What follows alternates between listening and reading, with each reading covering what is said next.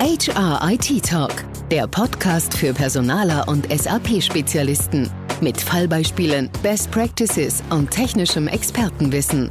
Direkt von den Fachleuten von Projekt 0708 aus München. Mit dem Veränderungsmanagement, besser bekannt als Change Management, lassen sich alle Maßnahmen zusammenfassen, welche die erfolgreiche Umsetzung eines Changes innerhalb einer Organisation gewährleisten sollen. Aber was ist so ein Change?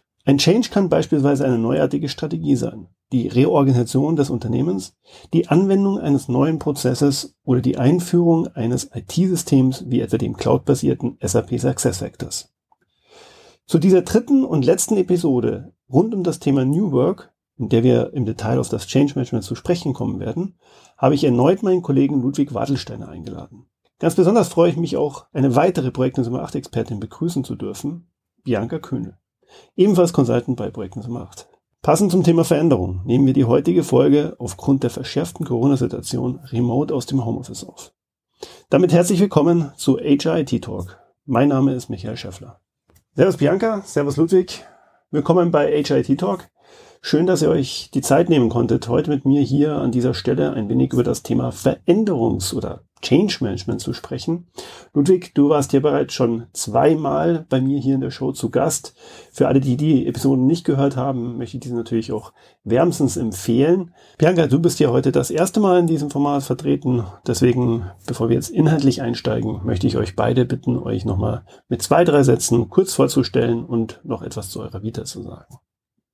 Ja, sehr gerne. Vielen, vielen Dank, Michael. Hallo, liebe Zuhörerinnen und Zuhörer. Ja, ich freue mich wahnsinnig, dass ich mal wieder eine Einladung zum dritten Mal bekommen habe. Und ähm, freue mich natürlich, dass ich hier wieder in dem Format mit dabei sein darf und einen tollen Podcast mit euch aufnehmen darf. Aber, Michael, du hast es ja gerade schon gesagt, ich bin heute nicht alleine. Nämlich habe ich mir trotzdem zusätzlich auch wieder Unterstützung geholt in Form von meiner Kollegin, der lieben Bianca Kühne. Und Bianca, möchtest du dich einfach auch vielleicht kurz vorstellen? Dann liebend, liebend gerne nehme ich den Ball auf. Hallo Michael, hi Ludwig, hallo liebe Zuhörer. Ich freue mich natürlich auch super, äh, heute hier sein zu dürfen. Bei mir ja der erste Podcast, ich bin auch schon ganz aufgeregt. Und dann auch noch zu so einem Thema Change Management, was mir wirklich sehr, sehr am Herzen liegt. Ich bin äh, jetzt schon fast seit äh, drei Jahren bei Projekt 0708, schwerpunktmäßig im Bereich Success Factors unterwegs. Aber was das natürlich immer mit beinhaltet, ist das Thema Transformation von HR-Prozessen. Und das mache ich nicht erst seitdem ich jetzt bei Projekt 0708 bin, sondern eigentlich schon meine komplette Vita durch, äh, beschäftige ich mich mit HR-Prozessen, mit der Transformation von HR-Prozessen und stelle dabei immer wieder fest, wie wichtig doch gutes Change-Management für den Erfolg von Projekten ähm, ist. Und deswegen freue ich mich umso mehr, dass genau dieses Thema Change-Management jetzt dann auch das erste Mal für mich ist, bei so einem Podcast dabei zu sein. Change Management, da wären wir auch schon beim Thema. Bevor wir jetzt aber inhaltlich noch tiefer reingehen, möchte ich noch mal einen Schritt zurückgehen und euch im Namen unserer Zuhörerinnen und Zuhörer fragen, warum wir denn, wenn wir von Change Management sprechen, auch gleichzeitig von New Work sprechen. Was verbindet denn die beiden Themen für uns? Alles klar, Bianca, ich würde da gleich mal übernehmen, wenn ich darf, und würde gleich nochmal auf New Work ein bisschen eingehen, weil, schön, dass du es auch erwähnst, Michael, wir haben nämlich jetzt unsere offizielle P78 New Work Story intern jetzt letzte Woche verabschiedet quasi. Also äh, das Kind ist noch ganz jung und insofern freut es mich natürlich umso mehr, dass wir heute wieder über das Thema New Work und ganz spezifisch auch Change Management sprechen. Ähm, Bianca hat es gerade ja schon gesagt. Also grundsätzlich ist es ja wirklich so, dass Organisationen im Allgemeinen, aber trotzdem eben auch vor allem HR eine wahnsinnige Transformation zurzeit erleben. Also wir sprechen hier eigentlich wirklich von einem kompletten Rundumwandel in den Themen eigentlich ja Prozesse, Organisation und natürlich einfach auch Technologien.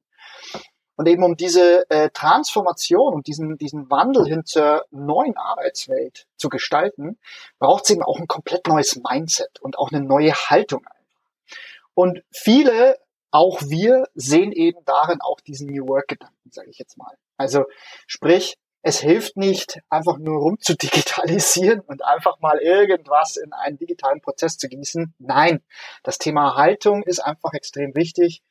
Und diese Annahme der neuen Arbeitswelt auch im eigenen Kopf, im eigenen Mindset, auch im Alltag, das ist einfach essentiell und ganz wichtig.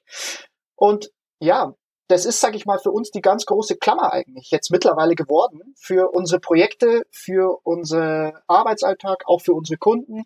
Also sprich, dass wir diese großen Themen wie Digitalisierung und Neugestaltung von HR einfach mit aufnehmen und auch den, die Kultur, sage ich mal, der Organisationen dann nachziehen. Also sprich, weg von diesen ganz starren Hierarchien, kleinsteiligen Prozessen, äh, irgendwelche passiven Verantwortungspyramiden, wo die Leute erst auf Zuruf aktiv, aktiv werden, sondern ähm, eigentlich wirklich hin zu mehr Eigenverantwortung, zu mehr Selbstgestaltung und auch zu eigenständigerem Arbeiten.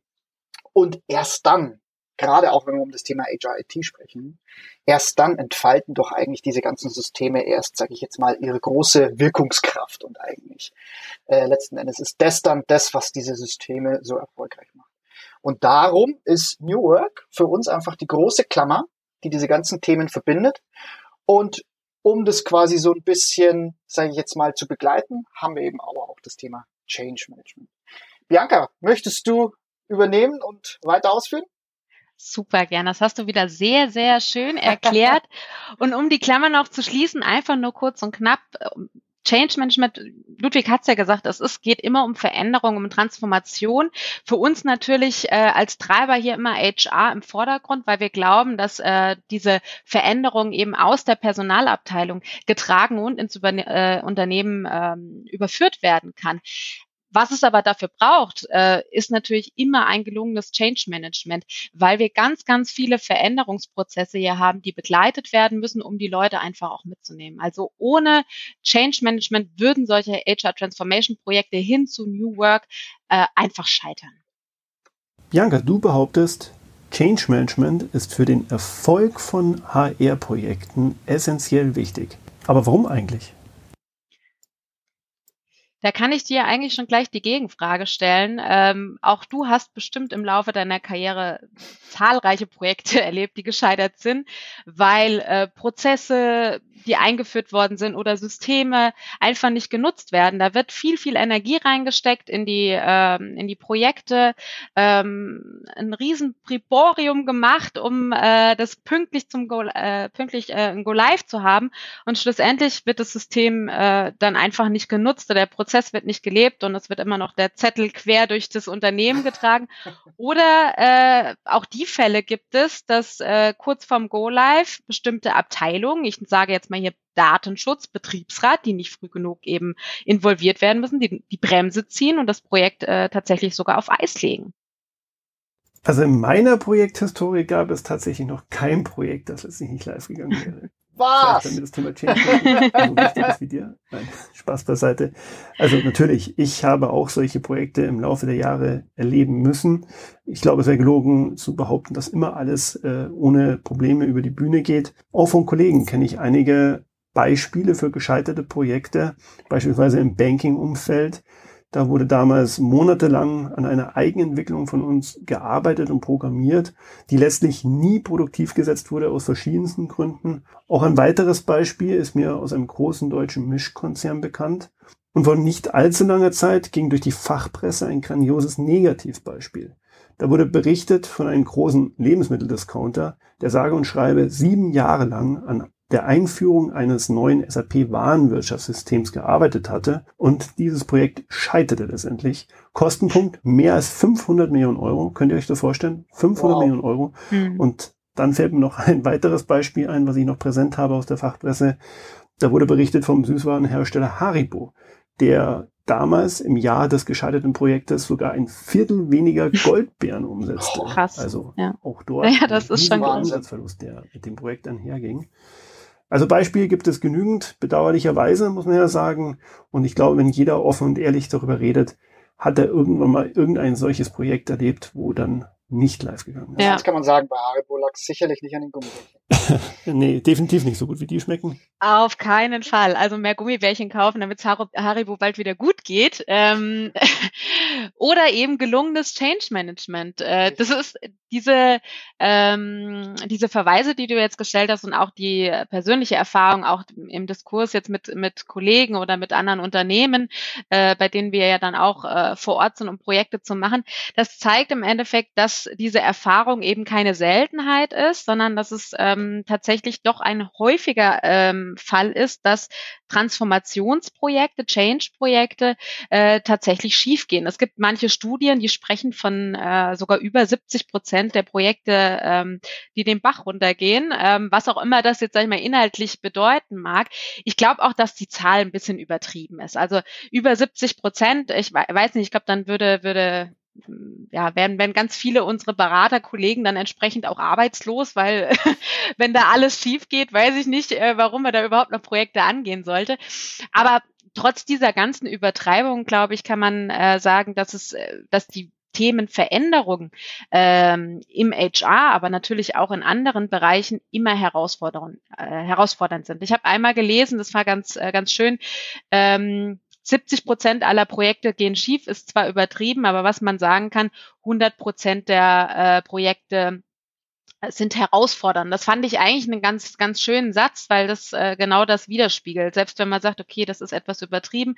Was bleibt, ist, dass äh, Veränderung immer äh, problematisch ist, dass Veränderung immer etwas damit zu tun hat, sich selbst auch ähm, anzupassen, mitzugehen und ähm, und das immer etwas hm, Schwieriges ist.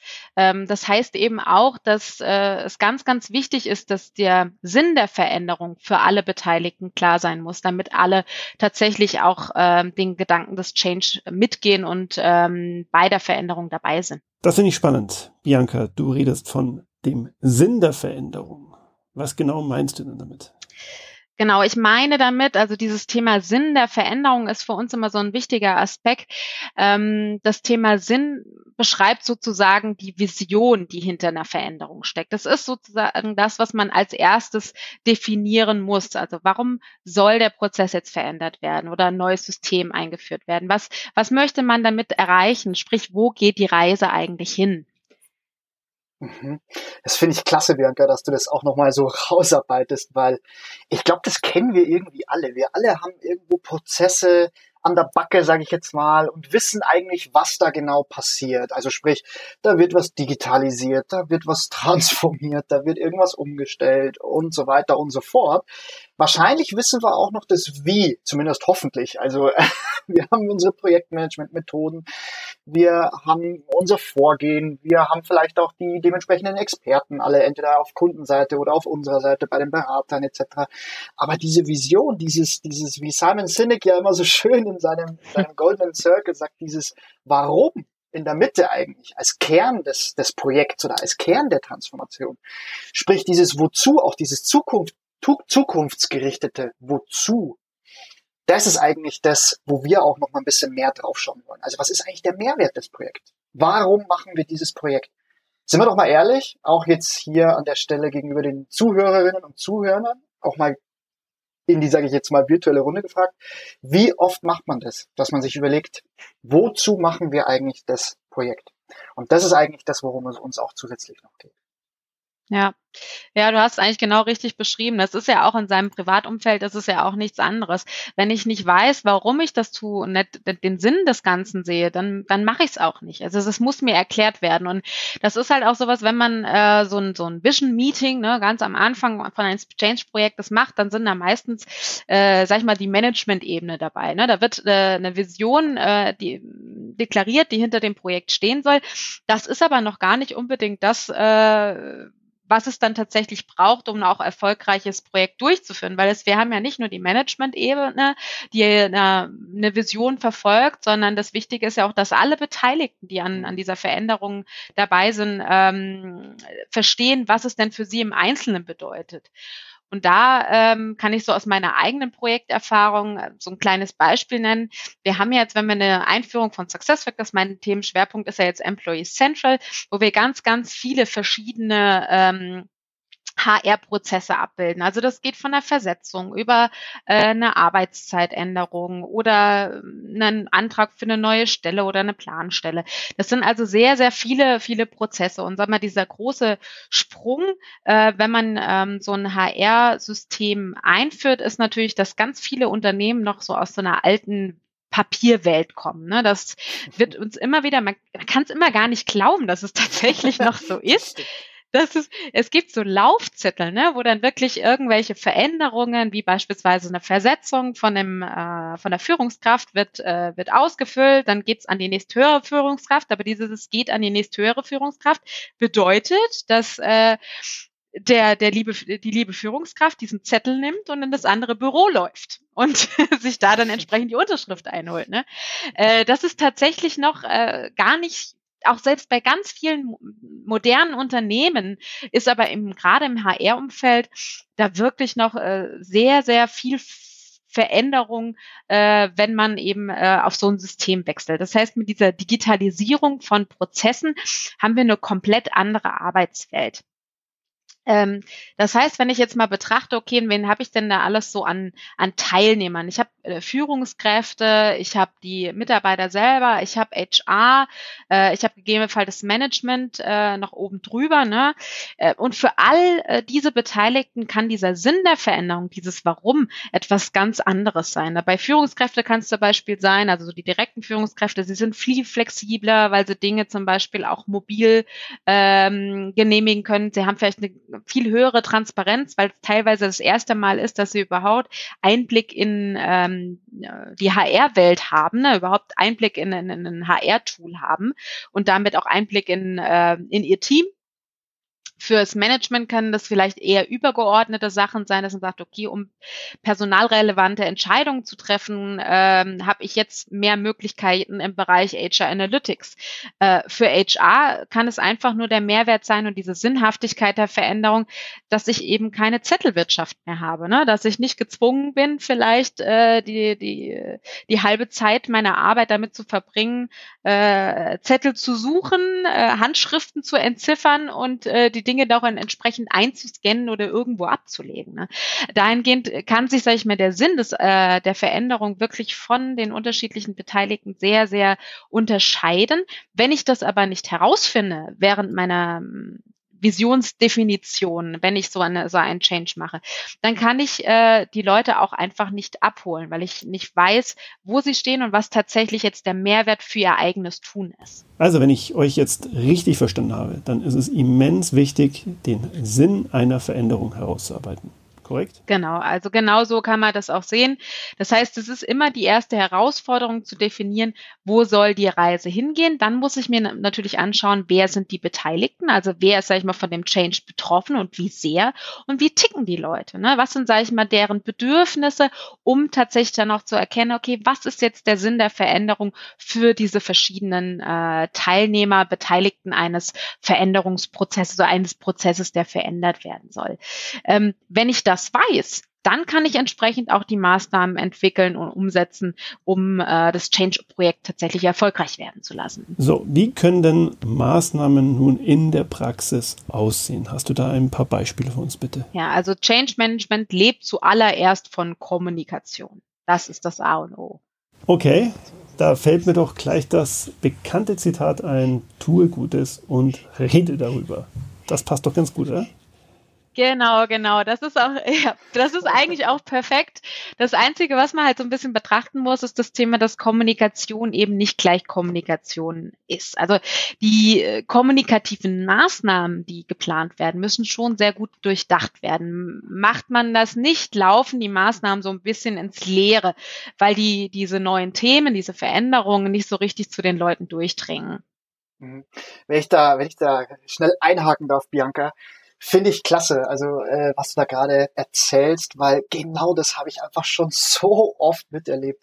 Also sprich, da wird einfach bei irgendeinem Veränderungsprojekt wird einfach mal ein, zwei E-Mails rausgeschickt, am besten im Sammelverteiler die halbe Firma mit drinnen.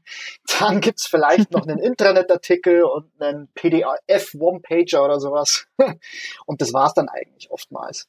Und ähm, ist eigentlich erschreckend, wie oft auch sowas passiert und wie wenig da eigentlich, sag ich mal, an Innovation, Kreativität Priorität und auch genau wie du vorher beschrieben hast, Bianca, sage ich jetzt mal wirklich so diese, diese Endanwenderbetrachtung eigentlich stattfindet.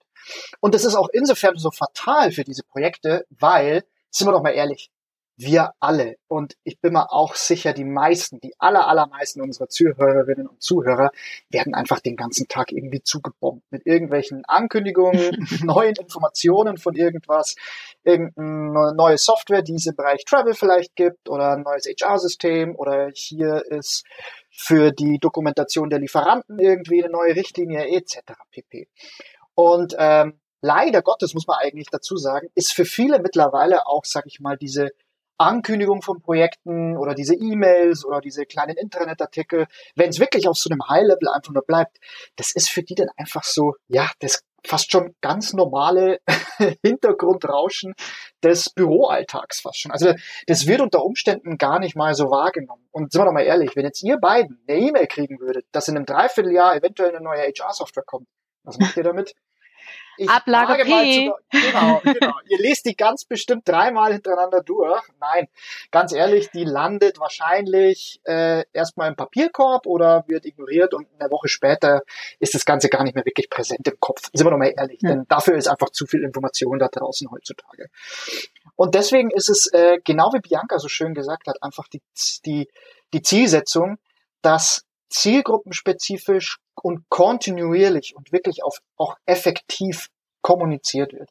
Also sprich, mhm. dass diese verschiedenen Kommunikationsmaßnahmen auf denjenigen Kanälen, sage ich mal, übermittelt wird, die auch dann wirklich effektiv sind für die jeweiligen Leute. Und das kann ganz unterschiedlich sein. Für ein Management Board ist es nochmal was komplett anderes als vielleicht für einen zukünftigen Intensiv-Key-User, als vielleicht, ähm, weiß ich nicht, irgendjemanden, der dann die Sachbearbeitung mit dem System macht. Das ist ganz unterschiedlich. Und selbst auf der Ebene ist es fast schon problematisch zu sagen, dass es da bestimmte Kanäle oder Formate gibt, weil die Menschen sind natürlich auch noch Individuen. Und äh, jemand ist vielleicht per E-Mail mehr zu erreichen ähm, als jemand anderes. Und jemand anderes liest vielleicht wirklich aufmerksam die, weiß nicht, Firmenzeitung, den Internetartikel, die digitalen Posts auf äh, Twitter, dass jemand anders vielleicht überhaupt gar nicht macht. Also sprich, es ist unfassbar wichtig zu versuchen, das Ganze zu clustern, ähm, Zielgruppen zu finden, die sich, sag ich mal, vieles teilen, also äh, sprich in Sachen Formate, sprich auch in Sachen Zielsetzung, auch von den Botschaften her, wie Bianca so schön gesagt hat, ähm, so dass man da einfach wirklich fein granular unterwegs ist und die Leute einfach auch so gut wie es geht abholt. Und, ja.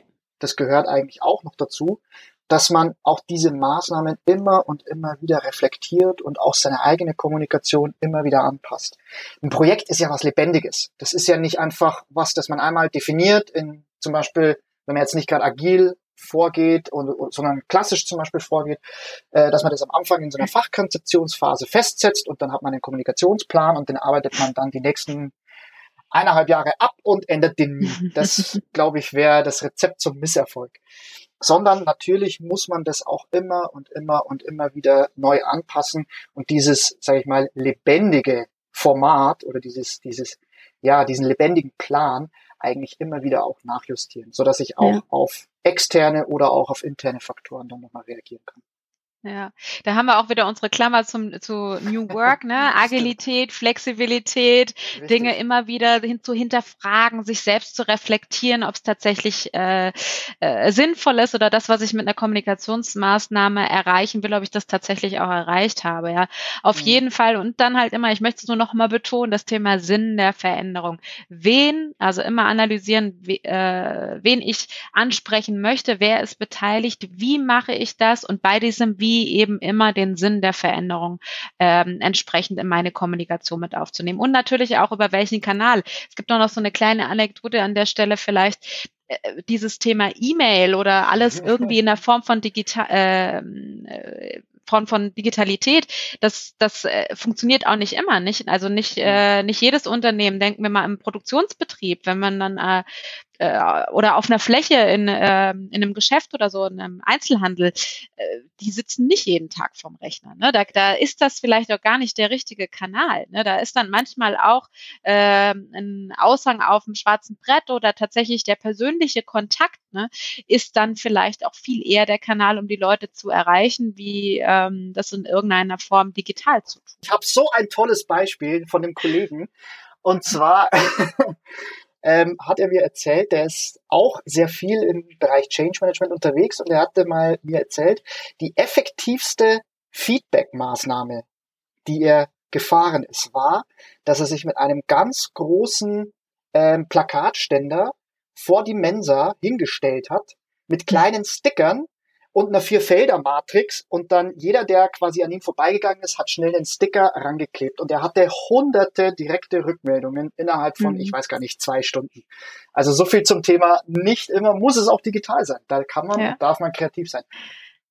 Ich würde da gerne nochmal auf das Thema Kommunikationsmaßnahmen zurückkommen, das du erwähnt hattest, Bianca. Gibt es denn deiner Erfahrung nach so etwas wie einen Best Practice an Methoden und Tools, die da immer angewendet werden könnten? Schön wär's, äh, wenn es das geben würde. ähm, nee, so wirklich so ein, so ein Masterplan äh, der idealen Kommunikationsmaßnahmen, die immer funktionieren, gibt's nicht wirklich. Also das ist eben genau das. Ist, ähm, Change ist immer super, super ähm, individuell. Wir haben halt eben unterschiedliche Personengruppen, wir haben unterschiedliche Unternehmen, die anders kommunizieren. Also so einen richtigen Masterplan gibt's nicht. Aber äh, was man natürlich schon irgendwie mal so ein bisschen mitbringt oder was, was wir jetzt ja dann auch so ein bisschen mitbringen, sind Erfahrungswerte. Also so ein, so ein bunter Blumenstrauß an, an Ideen, an, an Geschichten, die wir jetzt auch schon äh, ein bisschen preisgegeben haben, schon mal ein bisschen in den Raum geworfen haben, ähm, die lassen sich natürlich schon auch auf eine gewissen Art und Weise wiederverwenden oder adaptieren. Ne? Also ein bisschen neu zusammengesetzt, neu ergänzt, dann lässt sich das auf, auch auf andere Projekte anwenden. Das ist ja genau, sage ich mal, auch das Thema. Durch äh, die Erfahrung mit verschiedenen Projekten stellt man einfach fest, okay, was vielleicht gut funktioniert hat oder stellt eben auch fest, okay, das sind vielleicht Probleme, die ich schon mal hatte und hat so eine kleine Idee, mit der man entsprechend helfen kann. Aber so ein Katalog an Kommunikationsmaßnahmen, die man irgendwie so rund runterrattern kann und das funktioniert, das gibt's leider nicht. Klar, kann ich nachvollziehen. Kein Kunde, keine Projektsituation ist identisch, deswegen gibt es da keine allgemeingültige Antwort darauf. Was ich in Projekten schon des Öfteren mal erlebt habe, ist, dass sich das Change Management auf eine, ich nenne sie Go-Live-E-Mail beschränkt hatte, die dann auch sehr spät zum Projektverlauf, also unmittelbar vor oder nach dem Go-Live einer Lösung an, äh, einen sehr großen Verteiler ging und eben diese jetzt produktiv genutzte Anwendung vorgestellt und auch dem Projektteam gedankt wurde. Eine sehr späte Maßnahme aus meiner Sicht. Ich habe aber auch Projekte erlebt, wo sehr viel Energie in objektiv betrachtet gute Maßnahmen gesteckt wurden und dennoch blieb der Erfolg aus. Woran könnte das gelegen haben? Habt ihr da eine Erklärung dafür? Um vielleicht auch nochmal auch dein Beispiel äh, mit aufzunehmen. Ja, das, das ist natürlich der, der Horror in Anführungszeichen aus Change Management Perspektive, die Go-Live-E-Mail und dabei ist es dann geblieben. Da habe ich dann auch meistens, sage ich mal, zwei Marschrichtungen vorliegen, in die es geht entweder äh, alle ignorieren es und es wird, wie gesagt, gar nicht richtig wahrgenommen oder es passiert das genaue Gegenteil, nämlich die große Panik geht los und dann wird das Projekt dann im Nachgang fast nochmal torpediert, äh, weil dann jeder fast schon realisiert, oh je, das kam ja jetzt doch, was ich da vage nochmal vor einem Dreivierteljahr irgendwie gelesen habe. Nein, äh, Ernsthaftigkeit quasi wieder äh, mit reingenommen es ist einfach auch wichtig, die ganzen Einzelinteressen zu verstehen. Es gibt einfach versteckte Widerstände bei jedem Projekt, würde ich jetzt einfach mal behaupten. Ähm, und das ist auch in Ordnung, sag ich mal. Ähm, das Wichtige ist ja auch, das nicht zu ignorieren oder versuchen unten zu halten, sondern das Wichtige ist es, äh, es zu identifizieren und es auch dann zu adressieren. Ich habe auch mal einen richtig schönen Spruch gehört, den ich wirklich ganz klasse finde, nämlich jeder Widerstand hat eine Botschaft. Und ich glaube, wenn man da wirklich mal drüber nachdenkt und sich auch vielleicht bei manchen Leuten in die einzelne Situation versucht reinzusetzen, dann kann man das auch verstehen. Beispiel, äh, was so versteckte Widerstände auch mal in einem Projekt sein können, ist, Jemand hat eine bisher inoffizielle Expertenstellung. Also jemand, der sich vielleicht in dem bisherigen System extrem gut auskennt, der wird von den Kolleginnen und Kollegen angerufen und ähm, der wird zu Rate gezogen. Und das ist ja auch ein gewisser Status, auch wenn es vielleicht kein formeller Status ist. Aber das ist für die Person vielleicht einfach auch, sag ich mal, eine, eine inoffizielle oder indirekte Form der Wertschätzung in seinem Arbeitsleben. Und wenn man das jetzt jemandem wegnimmt, dann glaube ich, können wir das auch alle nachvollziehen. Dass die Person dann nicht extrem happy drüber ist. Und das ist auch, sage ich mal, in Ordnung, weil Veränderungen passieren nun mal, Veränderungen bestimmen einfach unser, unser Leben, auch zum Glück. Es kann nicht immer alles gleich bleiben. Und deswegen ist es einfach umso wichtig, sowas aufzudecken und sowas ähm, zu adressieren. Beispiel, also ich möchte es auch nicht bei diesem Negativbeispiel einfach nur belassen, sondern ich möchte es auch quasi ein Gegenbeispiel dann auch gleich anführen. Man kann zum Beispiel so jemanden, der so ein bisschen seine inoffizielle Expertenstellung verliert, auch beim neuen System gleich mit einbeziehen und das Ganze aktiv angehen und zu sagen, hey, wir suchen gerade eh so eine Art Key-User-Pool, wo jemand, weiß nicht, 0,2 ähm, FTE, also sprich ein Fünftel seiner Arbeitszeit in der Woche auch mit einem neuen System arbeitet, vielleicht auch mal jemandem eine neue Schulung gibt oder ein paar Daten im System gerade zieht, ähm, dass man das quasi dann eigentlich aufnimmt, diese alte Rolle und in der neuen Welt, in Anführungszeichen, das Ganze genauso nochmal mit abbildet. Das könnte zum Beispiel eine Möglichkeit sein, wie man aus so einer Situation eigentlich auch wieder einen Erfolg dann rausspinnen kann, mhm. sag ich mal.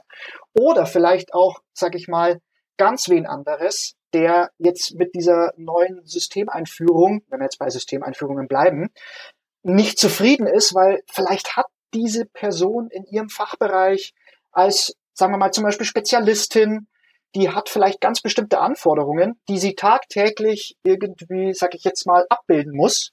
Und mit dem neuen System geht es einfach nicht mehr. Und vielleicht muss sie sogar irgendwie mehr Arbeit dadurch leisten an einer anderen Stelle. Durch eine gewisse, sage ich jetzt mal, kleine Ineffizienz an der Stelle. Klar, diese Person hat vielleicht auch nicht gerade die aller, aller, allergrößte Lust auf dieses neue Projekt. Auch das, glaube ich, kann man sehr, sehr gut nachvollziehen. Und auch da wieder geht es dann drum, zum Beispiel als Lösung dieser Situation trotzdem auch vielleicht in, äh, Effizienzen an anderer Stelle, nicht Ineffizienzen, sondern Effizienzen an anderer Stelle dann nochmal aufzuzeigen und vielleicht auch nochmal das Arbeitspaket ein bisschen anders schnüren und eigentlich, sage ich jetzt mal, zusammen mit dieser Person eine Lösung zu finden und konkret dann sich zu überlegen, okay, wie machen wir das dann eigentlich? Und ich glaube, genau darum geht's eigentlich. Endanwender oder allgemein die Menschen und Unternehmen müssen irgendwie abgeholt werden. Und das kann ganz, ganz unterschiedlich sein, auf ganz unterschiedlichen Levels, mit ganz unterschiedlichen Botschaften. Gut, wenn ich nochmal zusammenfassen darf. Ihr sagtet, Change Management lebt in allererster Linie von guter Kommunikation. Wenn ich also Kommunikationsmaßnahmen, wie für euch beschrieben, zielgruppenspezifisch und kontinuierlich umsetze und dabei auch noch die Sinnhaftigkeit der Veränderung rüberbringe, ist dann mein Projekt quasi schon ein Erfolg? quasi.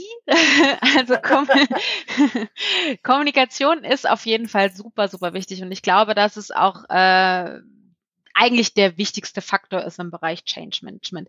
Ähm, wenn wir aber gerade über diese Einführung von neuen Prozessen bis hin zu komplett neuen äh, Softwarelösungen beispielsweise sprechen, dann äh, ist Kommunikation einer der Faktoren. Wie gesagt, auf jeden Fall einer der wichtigsten, wenn nicht sogar der wichtigste.